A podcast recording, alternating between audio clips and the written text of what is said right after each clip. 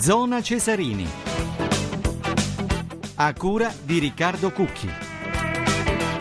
Cari ascoltatori, buonasera. Da Maurizio Urgelli, 21 6 minuti 44 secondi, puntata di Zona Cesarini dedicata all'anticipo della decima giornata di ritorno del campionato di Serie B. Tra breve la voce di Tarcisio Mazzeo, eh, a cui facciamo anche i complimenti perché è il nuovo caporedattore della sede di Genova per Spezia Livorno. Ma poi ci occuperemo anche di ciclismo con la Tirreno Adriatico, numero 50. Oggi la terza tappa da Cascina ad Arezzo, 203 km. Passa di mano la maglia eh, al vertice della classifica, la maglia azzurra nella corsa dei due mari. Ne sapremo di più dal nostro inviato Giovanni Scaramuzzino dopo gli ospiti della Serie B. Alla fine della partita ci occuperemo poi della Formula 1, al via il mondiale, domenica il Gran Premio d'Australia a Melbourne. Vi ricordo che ci sarà la diretta su Radio 1 sabato alle 7.55 per la pole e domenica la partenza della gara alle 6 am ante meridian del mattino per capirci. E poi infine il calcio, la Serie A, domani due anticipi, Palermo Juventus e Cagliari Empoli avremo dei contributi, ne parleremo anche con un ospite.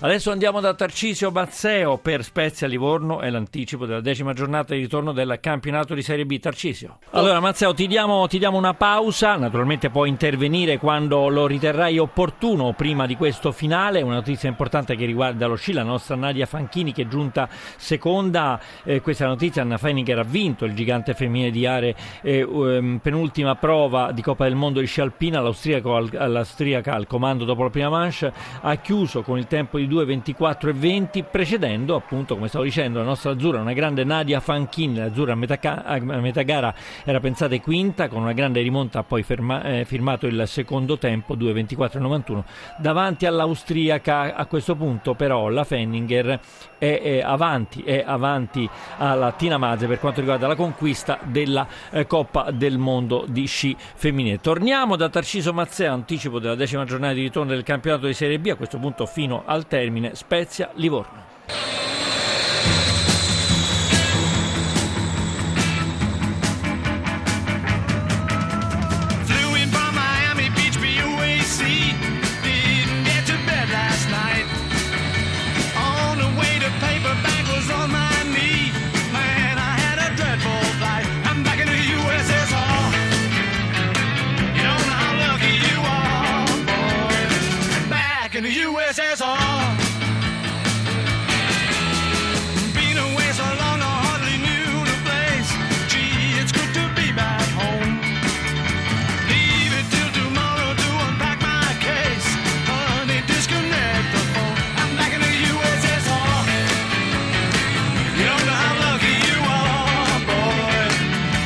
in the U.S., back in the U.S., back in the USSR.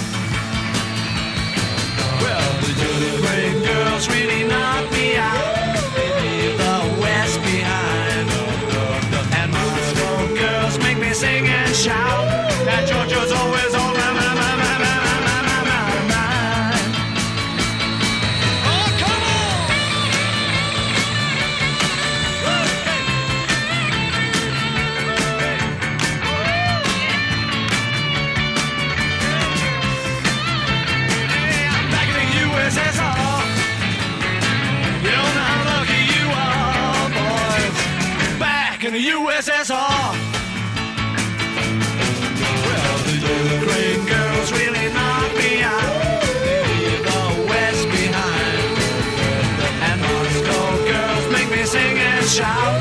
That Georgia's always on my, my, my, my, my, my, my, my, my, my. Oh, show me round the snow big mountains way down south. Take me to your daddy's farm. Let me hear your balalaikas ringing out. Come and keep your comrade warm. I'm back in the USSR. Hey, you don't know how lucky you are, boy. Back in the USSR. Una immortale Back in the USSR sono i Beatles, le 21, 20 minuti, 18 secondi. E dal calcio adesso andiamo alla corsa dei due mari, oggi la terza tappa Cascina Arezzo di 203 km, il nostro inviato è Giovanni Scaramuzzino, buonasera ancora a te Giovanni. Buonasera, buonasera, ben trovato Maurizio, buonasera. Allora, oggi si costeggiava l'Arno anche, no? Insomma, c'è la Toscana. Eh, c'era gente su strada? Come no, e come no. E mm. guarda che in effetti la Toscana tiene alto, è il... Eh beh, eh, terra di grandi campioni, no? Bravo, mm. bravo. Quindi sì, sì, sì, sì, sì. Quindi tanta gente è passata da Empoli anche, quindi il, ovviamente sì, il Valdarno proprio è, è, è stato lo scenario di, di, questa corsa che è una tappa che insomma ha visto il successo di Van Avermaet, colpo doppio, cioè tappa e maglia, a questo punto l'eterno secondo diventa Peter Sagan e chi l'avrebbe detto, un predestinato che non vince, pensa Maurizio, l'ultima corsa campionato nazionale fine giugno del 2014. E come dici tu, normale, certo, si puntava molto. Dire, certo, forse certo. anche normale, ma un corridore che sembrava essere un predestinato, insomma... È vero, è vero, però gli manca ancora la grande classica poi, no? Bravo. Mm. Non ha vinto la Sanremo un paio di volte, poi anche oggi, cioè ha fatto una rimonta strepitosa, si è trovato eh, in una condizione dove un po' scartare, recuperare, però eh, siamo lì.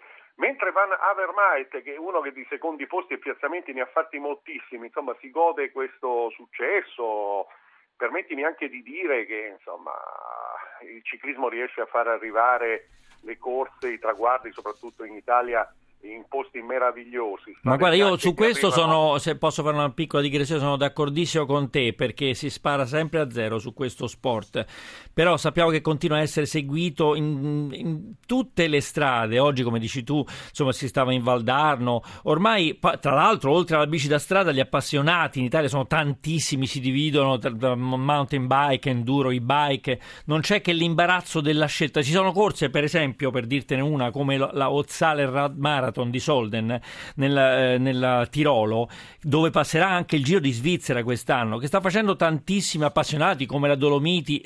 L'Italia è piena di, di gran fondo e il ciclismo, a parer mio, è sempre seguitissimo. Sei d'accordo? Sì, in effetti mi hai fatto un assist meraviglioso, tra l'altro, ah, Maurizio. Invol- per, involontario per, perché non ci siamo sentiti prima. Quello che è il tema che in Toscana è venuto fuori, mm. no? eh, Gianni Bugno è presidente dell'Associazione no, Internazionale dei, corri- mm, dei sì. corridori, dei ciclisti professionisti, ecco, diciamolo meglio come è giusto che sia.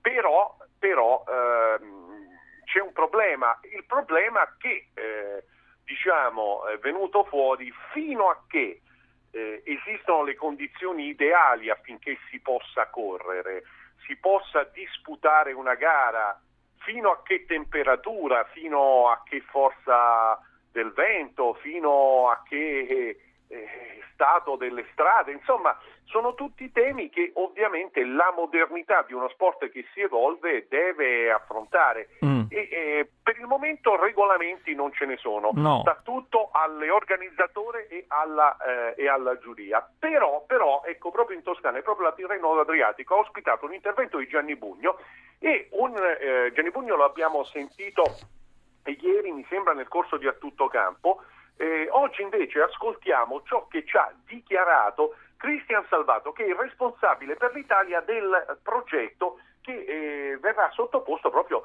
all'attenzione dell'Unione Ciclistica Internazionale. Alla fine eh, il messaggio è chiaro, il ciclismo non può essere uno sport estremo, non deve esserlo, ciclismo su strada ovviamente. Sentiamo cosa ci ha risposto proprio Salvato.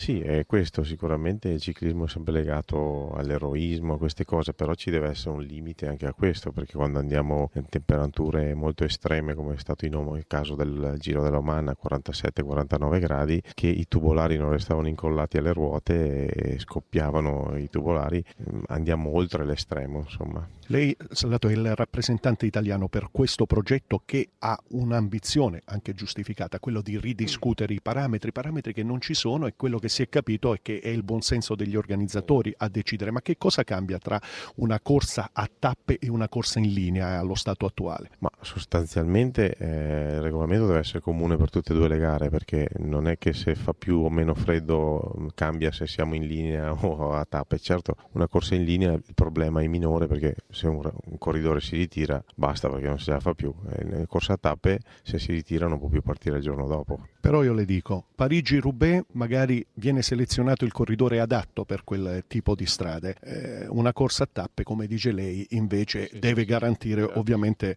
ma la sicurezza dovrebbe essere uguale. Più difficile però sospendere la Parigi-Roubaix rispetto a una tappa dell'Etoile de Bessèges. Ne butto una lì. Beh, sicuramente. L'esempio abbiamo avuto di una grande classica, abbiamo avuto il Giro di eh, Milano-Sanremo, no? che c'è stata appunto quella, quella nevicata. Eh, là c'è stato anche là si è andati un po' oltre e che il problema appunto del ciclismo è che non c'è l'arbitro fischia, si va tutti in spogliatoio e i corridori devono essere accuditi perché non è che si può, se nevica non puoi lasciarli in mezzo alla strada come è successo nell'Estelvio il problema è che l'organizzatore a quel punto capiva che era, che era, una condizione estrema, però appunto non, non c'erano le, le strutture per ricevere i corridori.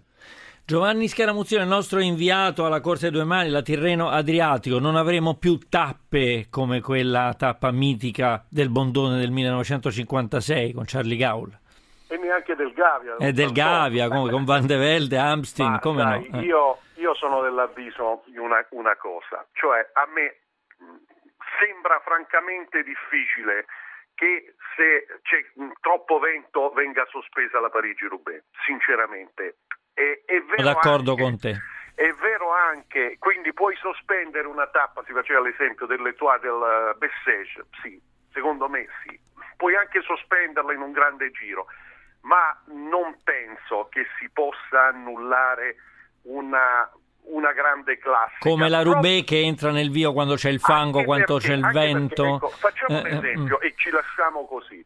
Saronni la Rubé non la correva, Saronni, ehm, Giuseppe Saronni... L'ha fatta non, solo una volta, però ci ha provato. Eh.